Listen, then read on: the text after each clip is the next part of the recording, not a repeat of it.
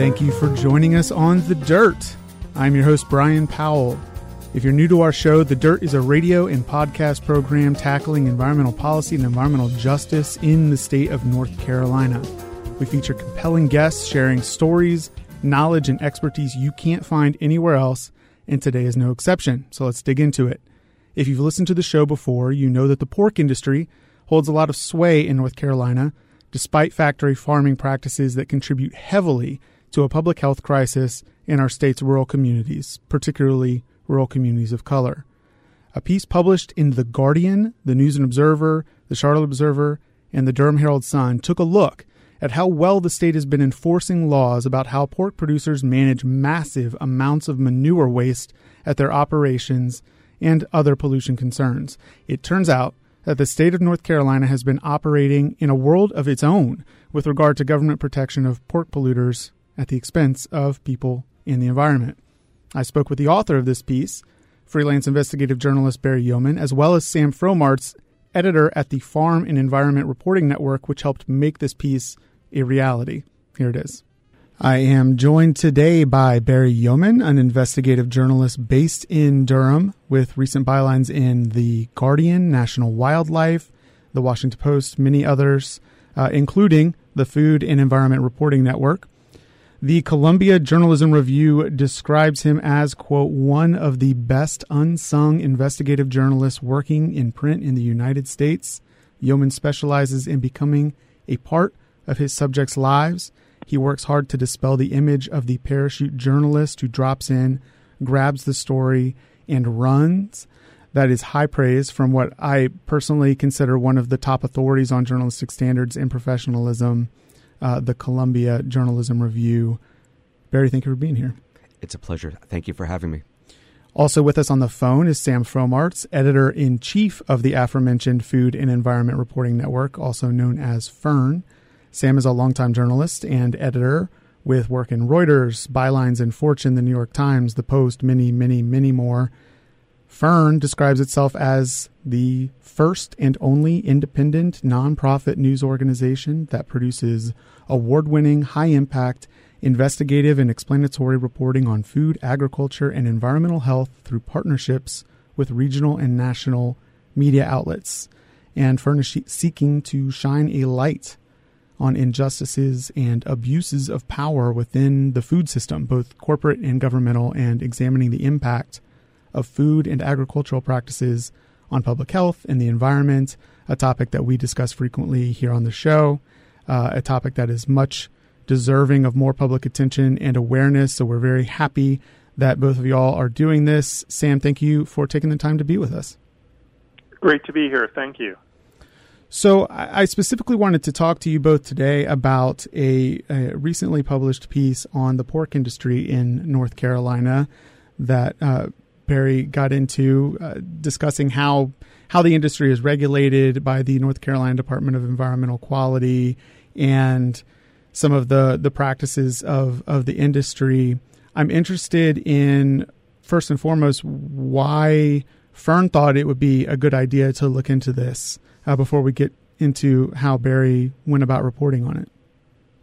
Yeah, so we were aware of stories about uh, the North Carolina um, hog industry and the wider livestock industry.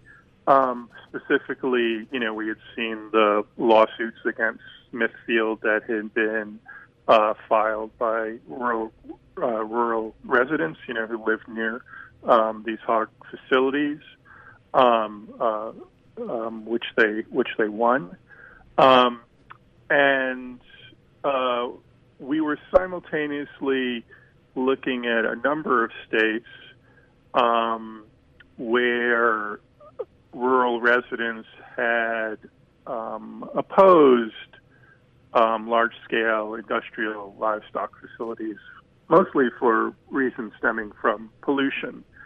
And we had seen a lot of local reports um, on on um, these actions by rural residents uh, but we were wondering if there was some way to systematize what was going on in rural communities.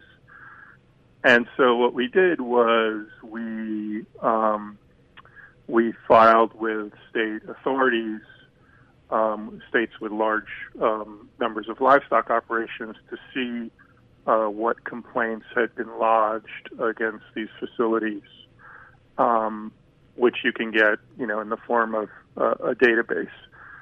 That work took about a year, uh, wow.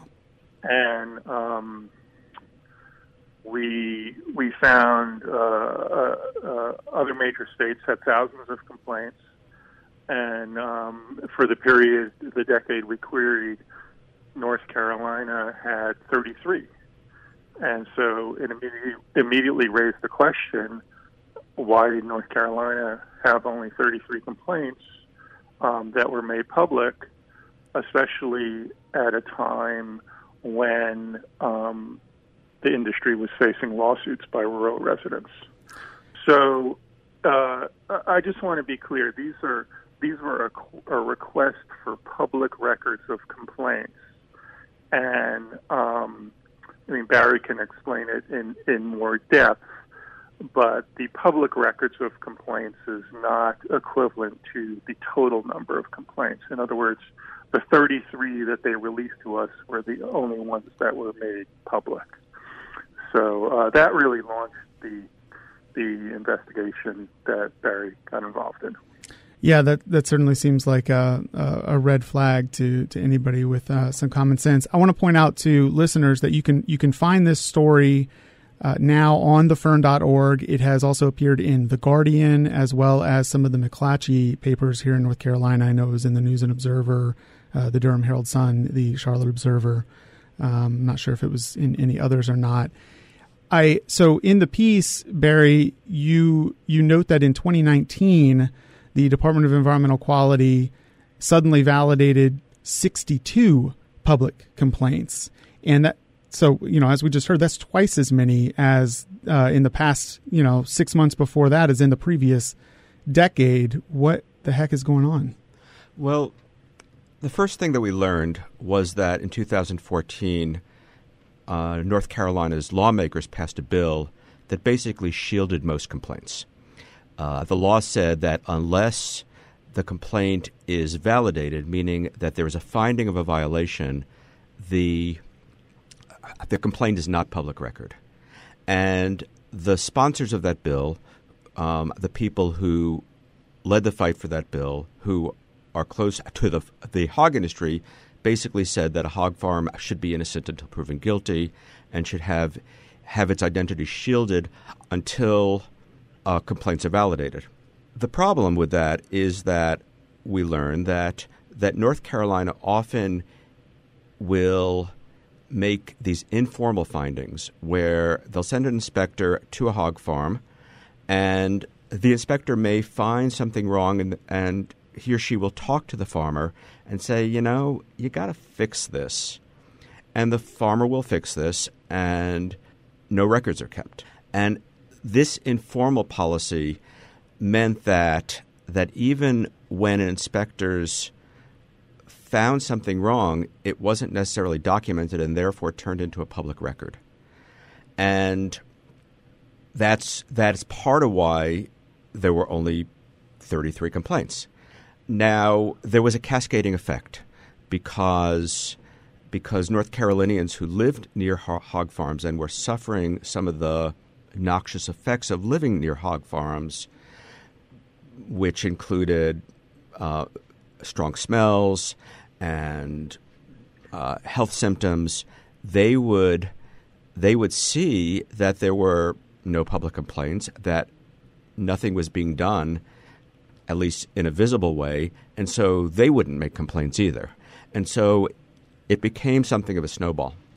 So, so folks who have been critical of the hog industry have taken many different uh, tactics to challenge challenge how North Carolina regulates hog farms, and one of them was filing a complaint in 2016 with the North Carolina Office of administrative hearings in which they said basically complaints are not being investigated, are not being taken seriously.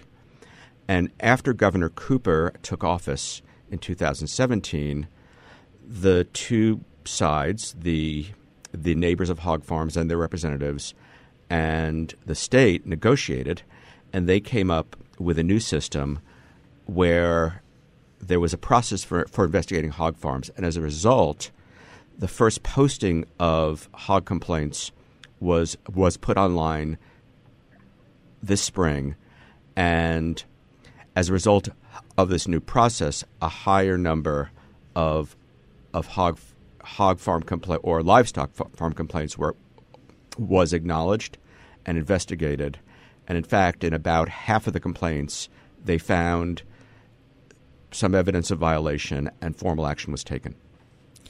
So I want to ask you because we've I've personally spoken to and, and we've occasionally spoken on the show to uh, impacted community members who have had to deal with some of the uh, things that you just described coming from hog producing uh, facilities. It is, and you, you hinted this in in the story.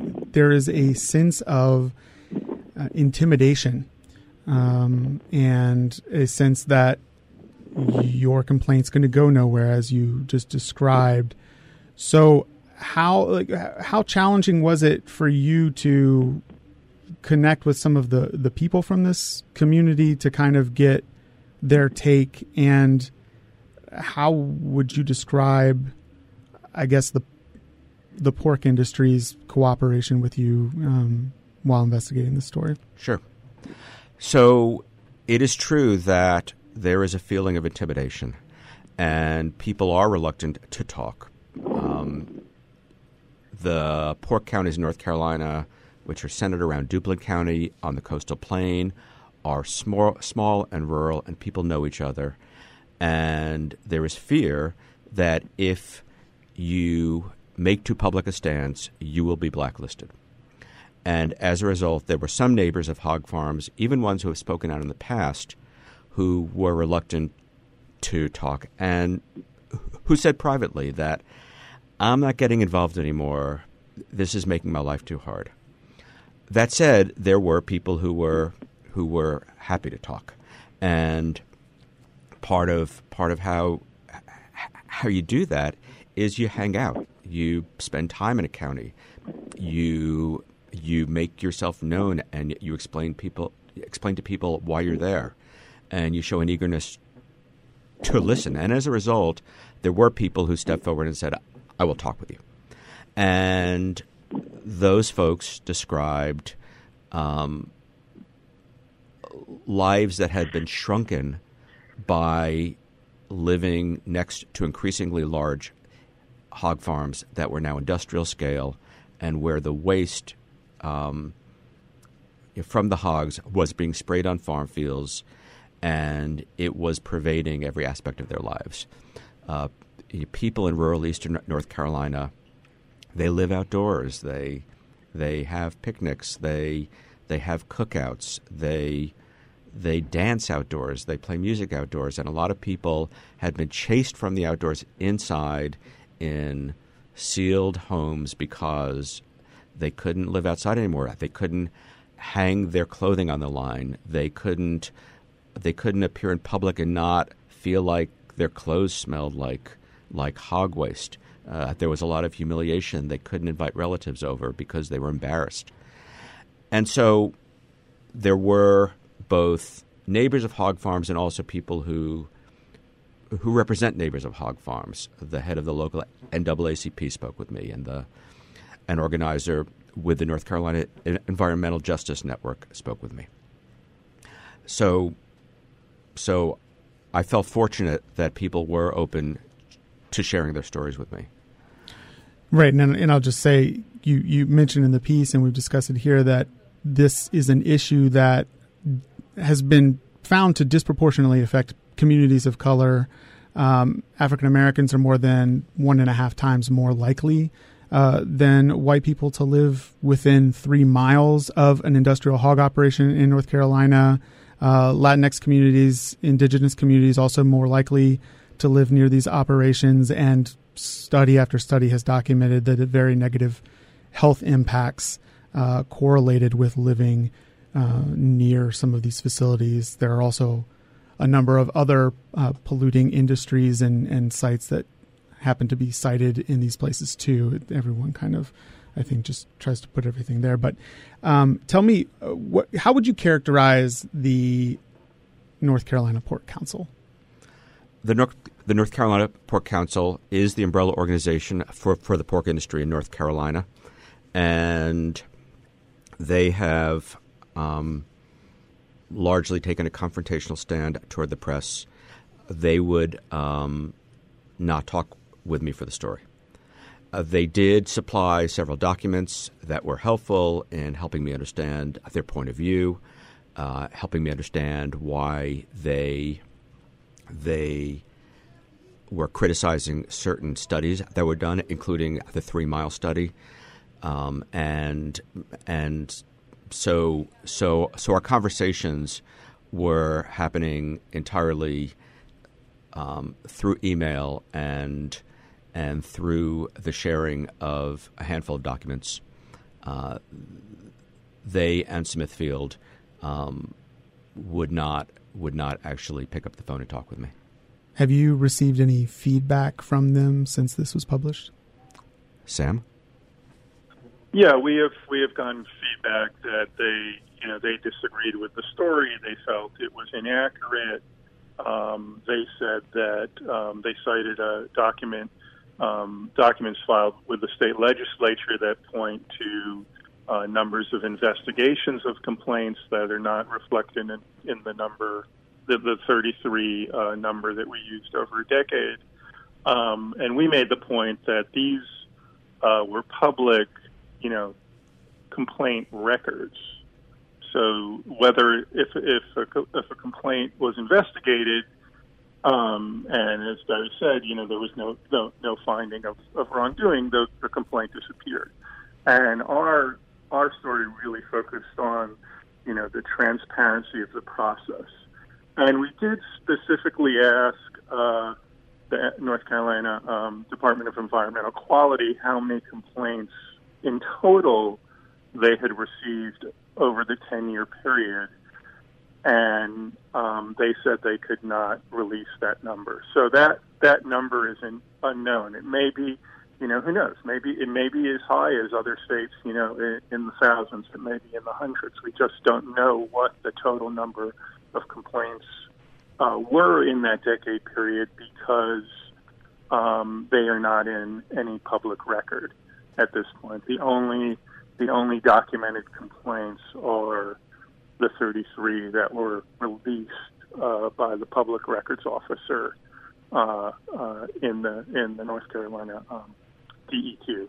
So um, that sounds to me you know, like they that sounds to me like they they know a number and they just don't feel like they can share it with the public. Is that your sense of things, or or do you think it's an unknown even to them and they don't even want to say that?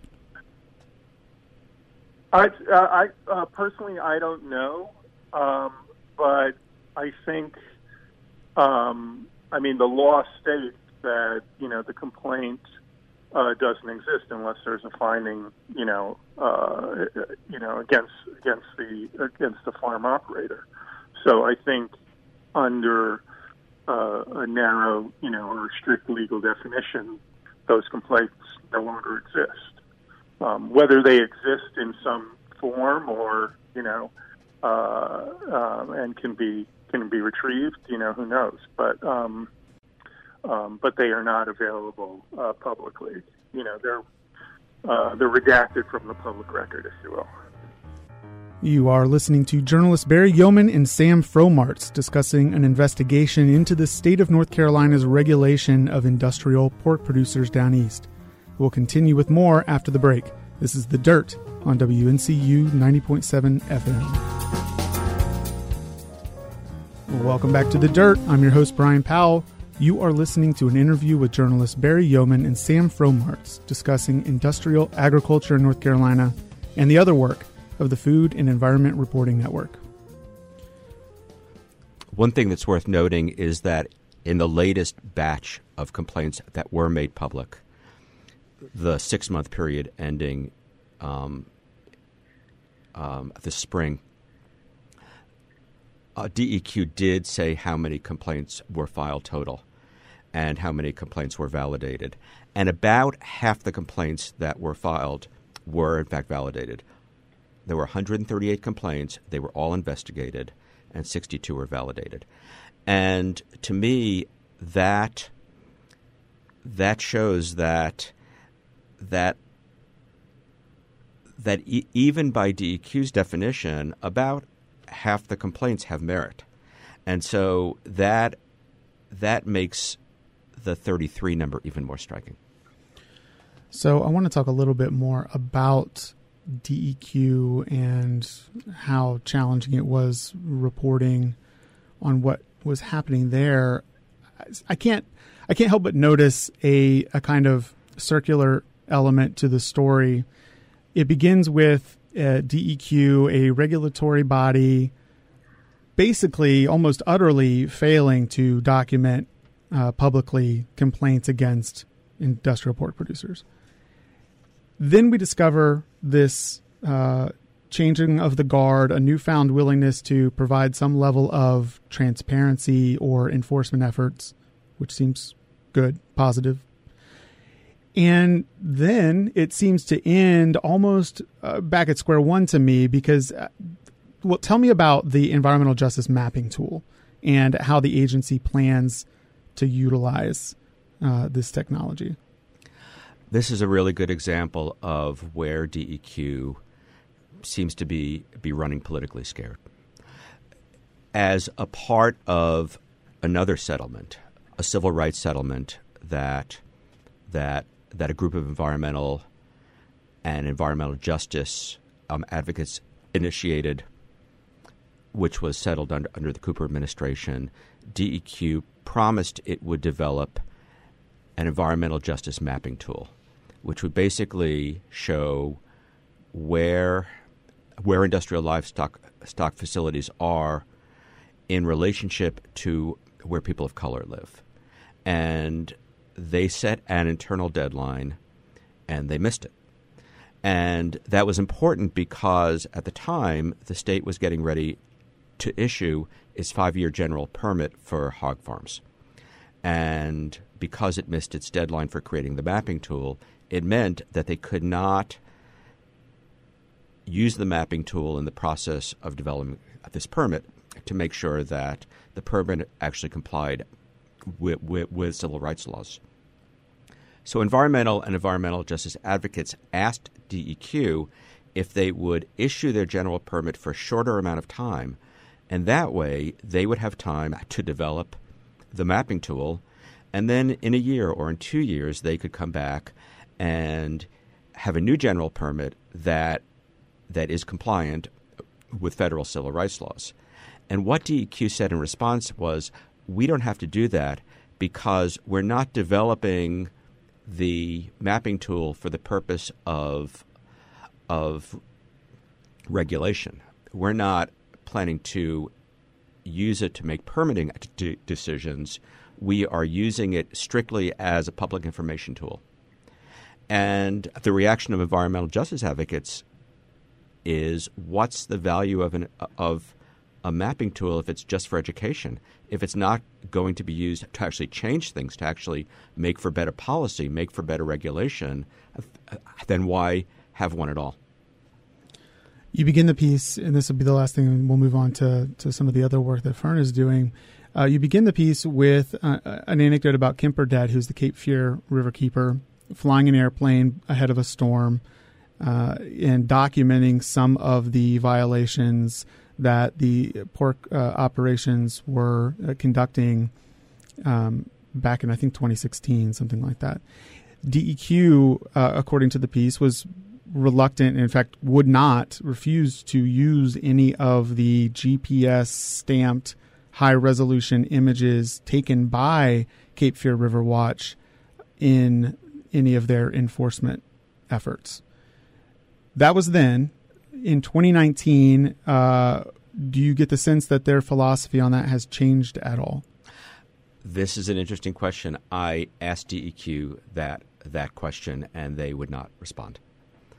And and again, um, uh, DEQ is politically vulnerable. They are funded by the state legislature. They have had funding cut.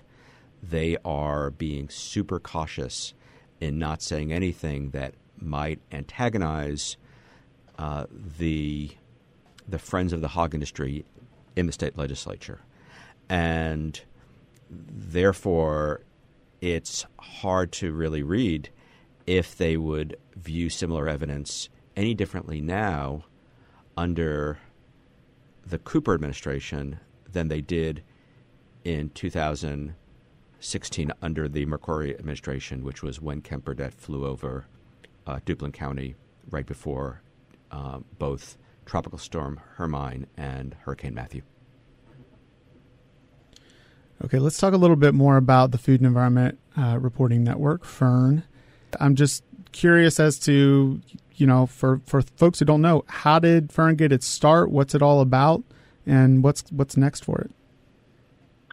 Yeah, so Fern was actually started by journalists like me. It was a very small group of people, and this was it was started. Uh, we began talking around about it around 2009 uh, when you know when the the economy was in a deep dive and um, uh, media was just shedding jobs.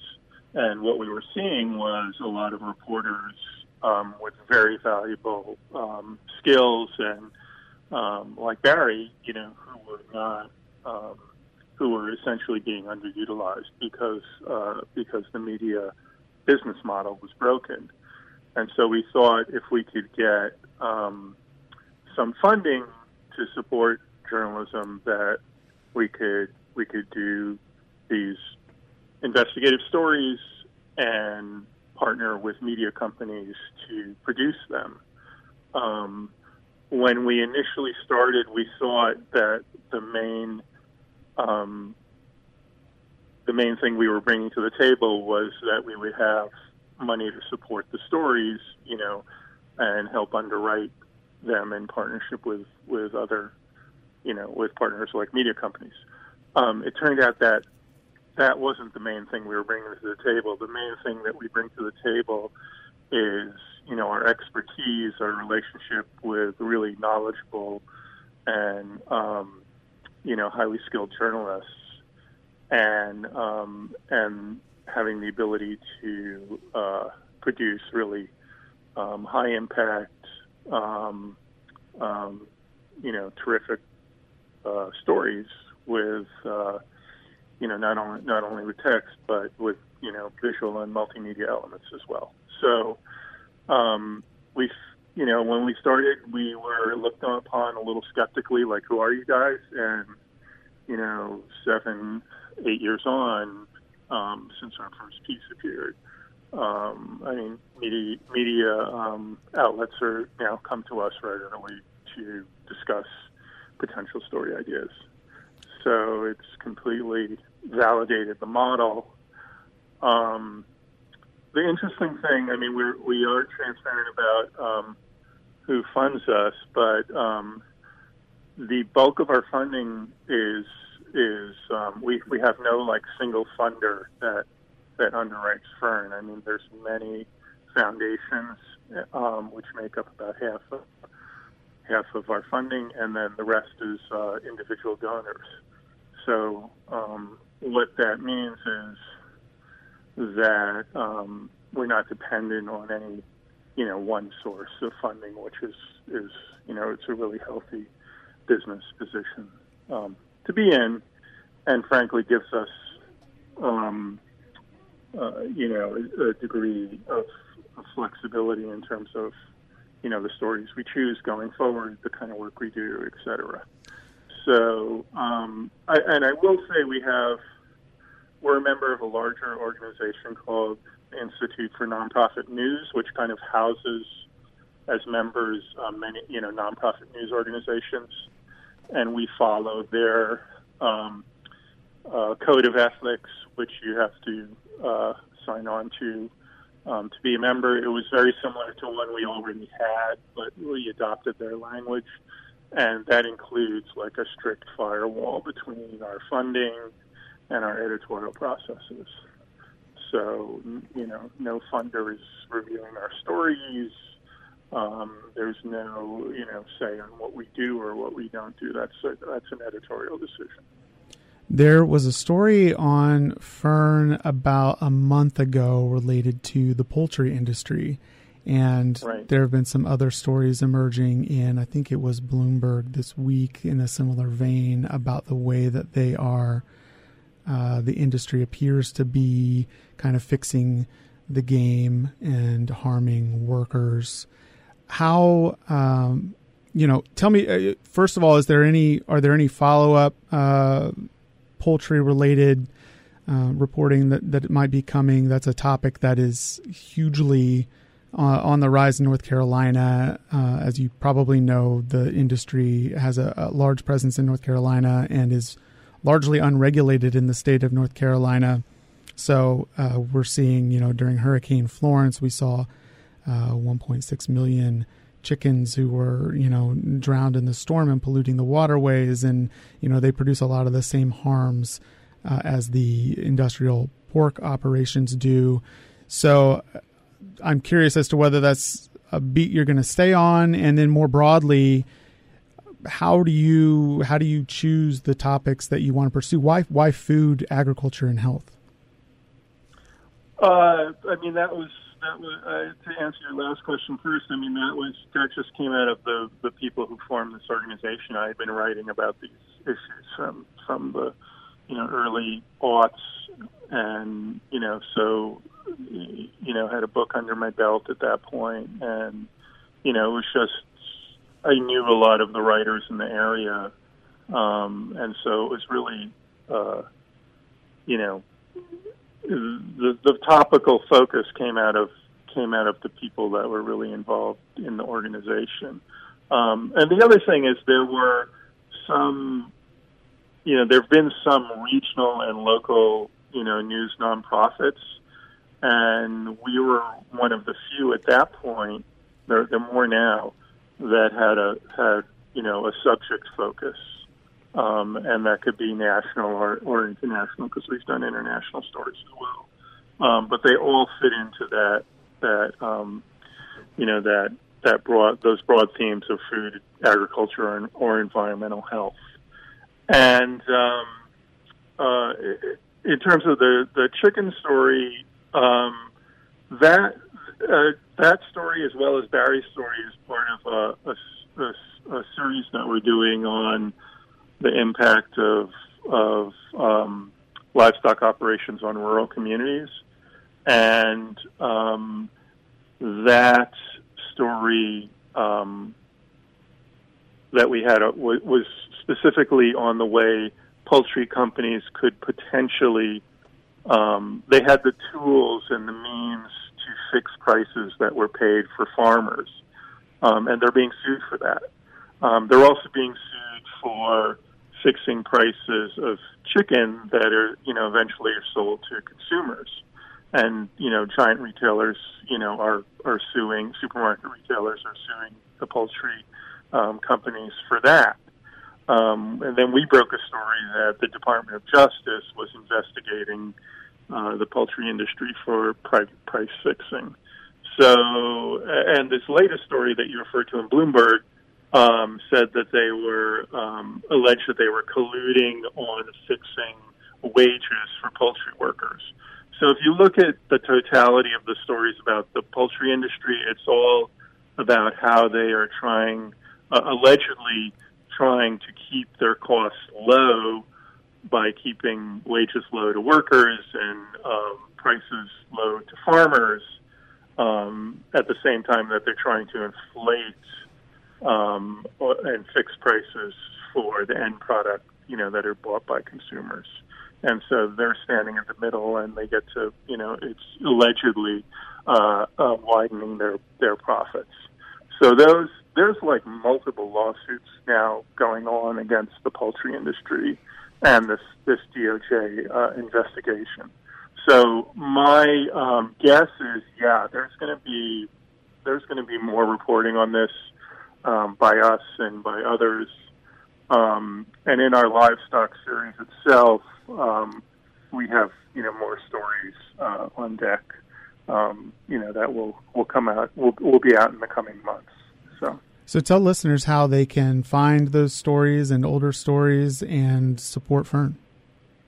Yeah, so uh, they can. I think the most important thing they can do is just visit our website at thefern.org, and um, it's like the fern is spelled just like the plant, and it's thefern.org, um, and sign up for our newsletters. Um, we have a newsletter that um, you know highlights our latest stories, um, and uh, you know we have very easy, easily clickable buttons to donate to our organization, um, uh, which many people do. And um, and at the at the site, you can also search uh, uh, our stories uh, for, for particular stories, or look at specific subjects that you're interested in, whether it's you know whether it's having to do with farms or oceans or you know pollutants or uh, you know or, or whatever you know topics that you're interested in. And I, I will say we also do highlight, uh, we're sort of focused on you know wrongdoing, but we do highlight um, um, stories where um, of of sort of positive change and um, you know reforms uh, you know even among big companies um, uh, you know, the food giants, as it were, to try and you know improve their operations. Um, and you know, and frankly, we like those stories, and our readers uh, like those stories uh, as well. And these can be everything from really innovative um, approaches to dealing with, you know, reducing food waste, um, to you know measures to um, change farming practices to combat uh, climate change.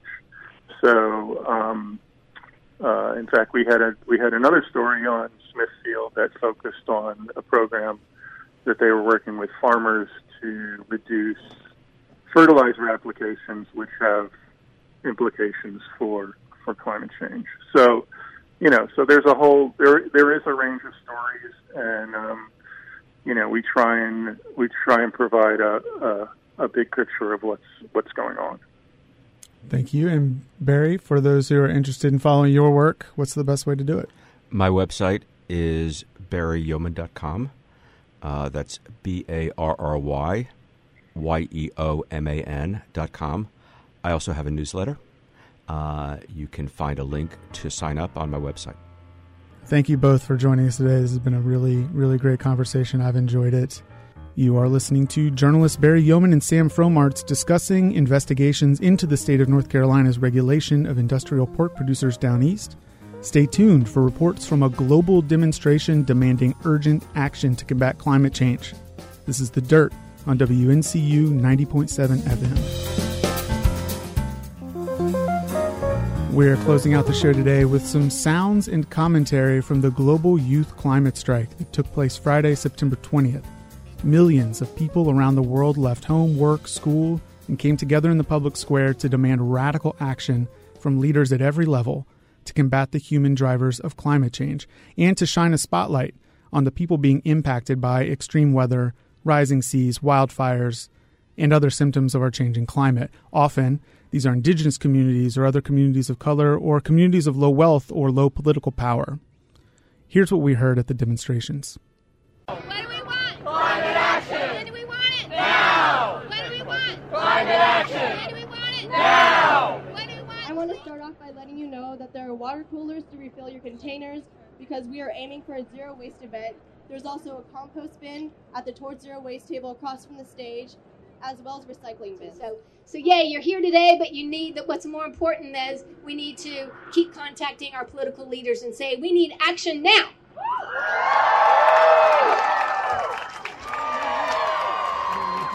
Storms are getting stronger all the time. So it's time to put our bodies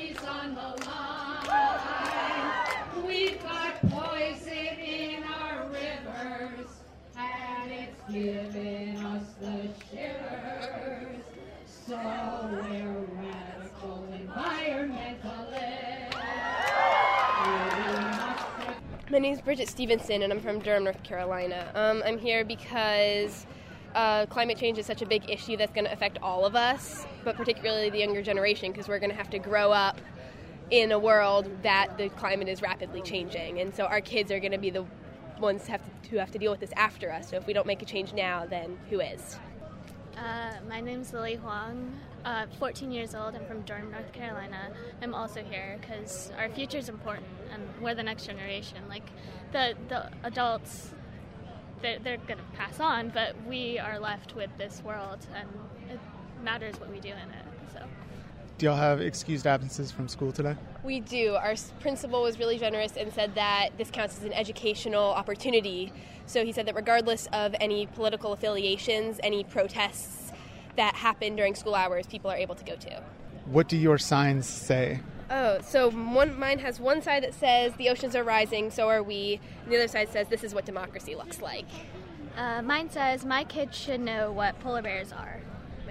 My sister made that one. She Yes. did. She was n- unable to come because of school stuff, so, So I am she her. wanted to participate however she could. My name's Elizabeth Norval. I live here in Raleigh, and I'm here because I'm extremely concerned about climate change and the lack of action that is being taken by people who have the power to make change. My name is Emma Stevenson. I'm from the North Carolina School of Science and Math in Durham, and I'm here because I'm really passionate about spreading awareness for climate change and stopping denial and ending ignorance. Tell me about your sign. What's it say? It says, when I say hot girl summer, this is not what I mean. Uh, so my name is E. I'm from Durham, and I am here because I am increasingly concerned about um, climate change, specifically deforestation in the Amazon and in my home country of Malaysia. Tell me about your sign. What's it say? My sign says capitalism kills humans and the planet. And that is because capitalism is literally what is killing and what is causing climate change. Because why, whenever it is more profitable to make fo- to drill, extract fossil fuels, to make to slash and burn the forest for paper, whenever that is more profitable than sustainability, than a circular economy, than returning your bottles instead of just recycling them, as long as consumption is more profitable than renewal, it will. Re- there's no eco-capitalism. So, like, socialism is the only way to save the earth. Um, my name's Maya Tartar, and I'm 12 years old, and I'm from Carrboro, and I'm here to um, speak for the environment, and because we want to protect the environment and keep uh, make a um, livable future for t- d- our generations.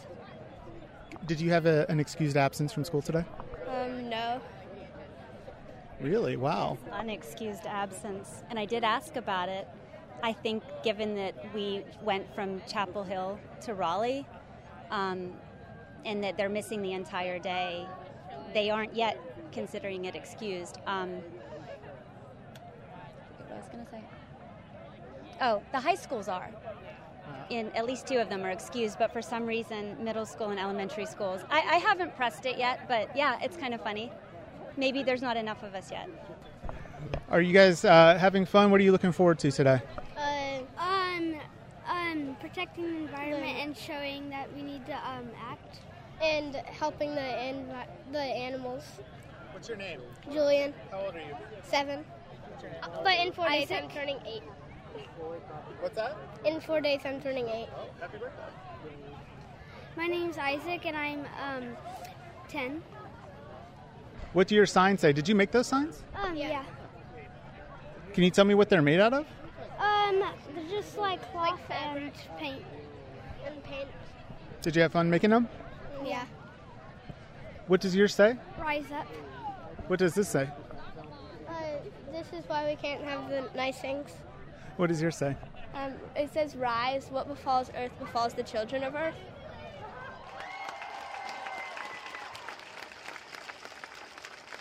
All right. So I'm going to do what's called an ancient earth honoring song from the Chumash Nation, and then I'm going to finish it with a water honoring song from the Lakota Nation. Um, and these songs work in harmony. We believe that Our grandmother's flesh is the earth, and her blood is the water and the streams. And um, it's not an unpopular idea. You look in your own culture's history way back, uh, the mother was always thought of as a relative by uh, the original peoples of the planet.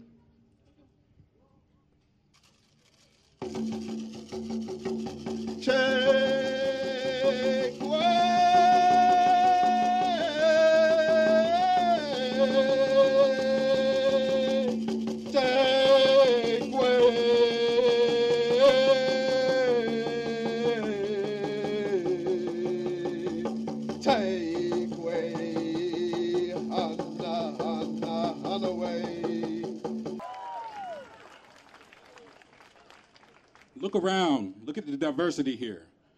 Do not let them tell you this is not an intersectional, interracial, powerful national movement. And do not let them silo us. The only way forward is forward together. Okay, so uh, tell me what your name is, why you're here, and how you got here. Yeah, my name is Megan Raisley. Um, we're here to support the global climate strikes happening today all across the world and show climate leaders in New York that we care about climate action. Um, and we got here by biking from the Chapel Hill climate strike to Raleigh. You biked on bicycles, like regular, not e-cycles or anything like that? On, on regular bicycles, yeah. How did it go? It went pretty well. Um, we had one person with a little bit of a pop too, but they're on their way. Everything's good. So, yeah. So there were 16 people that went from Chapel Hill to Raleigh, um, but in Chapel Hill we had more of a local ride that probably had about 30 people. Um, we had about nine miles on the Tobacco Trail, which was really good. Um, generally, traffic was pretty nice to us, so that was lucky. Uh, my name's Joshua Levinson. I also rode in with the group. I kind of decided last minute, just seemed like an exciting, fun thing to do. And yeah, I loved biking and having all the conversations with a bunch of different interesting students who have been actually working on climate change as well. Um, I've been starting to work in advocacy the last year, and I'm even running for local election here back in Chapel Hill. And yeah, I think it's really important that we get the word out there and help people realize that this is one of the most essential things that we need to come together on. So, What are you running for? I'm running for mayor in Chapel Hill. Yeah. Um, tell me about what, what role you see uh, bicycles playing in the fight against climate change. Yeah, I see bicycles as the number one best alternative for people who can ride bicycles, or even electric bikes being a great alternative, electric scooters. I think Chapel Hill needs to do everything we can to promote that, as well as maybe be a leader for other parts of North Carolina, because we have access to some re- resources that we could pilot some new programs to really create full range of bike lanes and alternative transportation that supports that. It's nice Chapel Hill has free buses, and I'm able to use those with my bike and commute to Durham for work certain days. Since you're running for mayor, I have to ask you uh, what your approach to the university's use of fossil fuels uh, is going to be.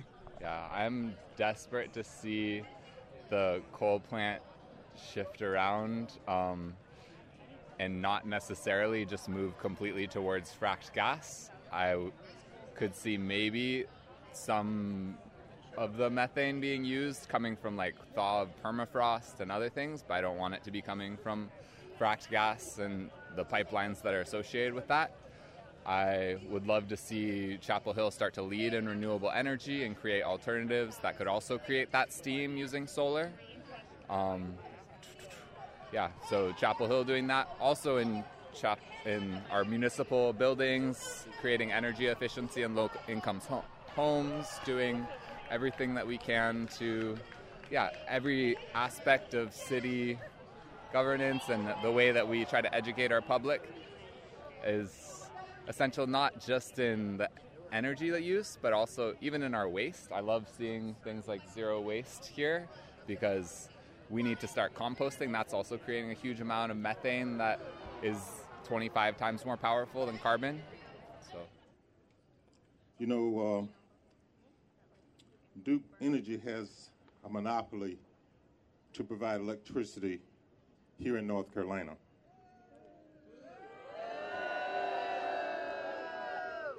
Maybe I should have said a license to kill. If you don't believe they have a license to kill, I invite you to follow me back to Goldsboro, Wayne County, and I can show you where some of the bodies are buried. I have a lot of friends and associates that have died as a result of the poisonous metals in the coal ash, both young and old, and they're buried. And I'd be glad to show you the evidence. You know, Duke has made a lot of money with their monopoly generating electricity in North Carolina. I'm not concerned about the money they made, but I'm concerned about what they've done with their money. They bought a lot of things. You know, some years ago they bought a governor. Anybody remember that?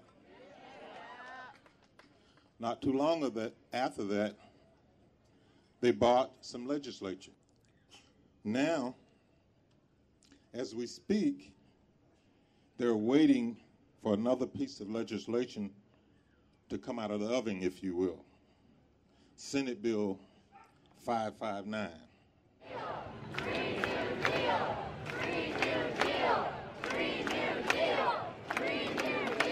Callie is, Callie is here to share a lesson she has learned as a teenager in the climate movement.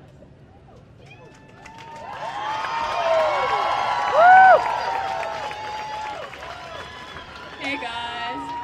Before I start, I want you all to raise your signs in the air again. Look around at all these people who are here today. Tell me if that makes you inspired. That's what I want to talk to you about today inspiration. My name is Hallie Turner. I'm a 17 year old from Raleigh, and I've been fighting the climate crisis since I was eight years old. During those past nine years of my life, adults have had a lot to say to me about that. One of the most common things I hear is that word inspiration. Wow, you're such an inspiration. I wasn't doing that when I was your age. I- I'm glad we have teenagers like you here to save the world. The thing is, I have a hard time being inspired by climate activism today at all because the fact that we are here fighting this hard to make the future of our planet a central political topic is so deeply uninspiring to me to begin with.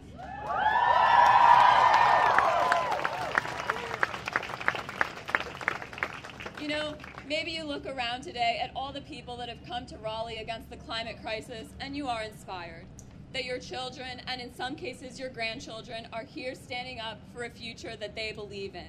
But that future that my generation believes in and is fighting for is not just some vague, unattainable dream. It is a future that we completely and fundamentally deserve.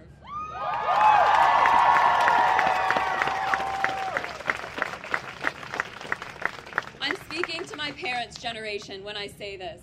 My grandparents' generation, the generations of leaders who have failed time and time again to give their children a healthy, habitable planet to grow up on. Sure, be inspired. If I were you, looking at my grandchildren working so hard to achieve something they so fundamentally deserve, like, I don't know, a livable climate, I would be inspired too. But I would also be angry that it even had to happen in the first place.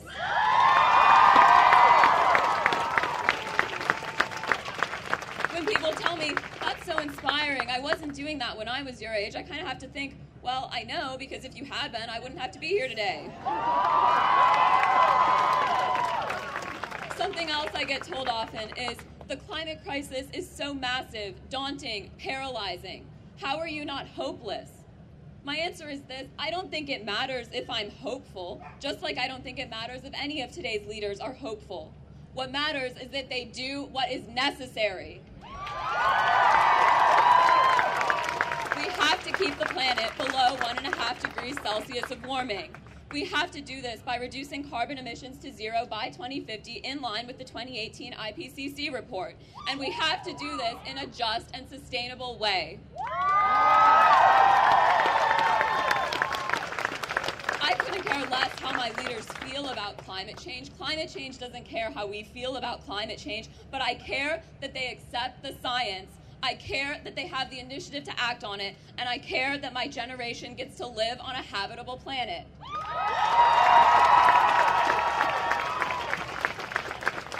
I look around at the millions of brave young people around the world and all of you here in Raleigh today who are standing up for a future that we collectively believe in. And I am inspired. But what I want to leave you with today is the fact that this isn't just inspirational, it's necessary. Thank you.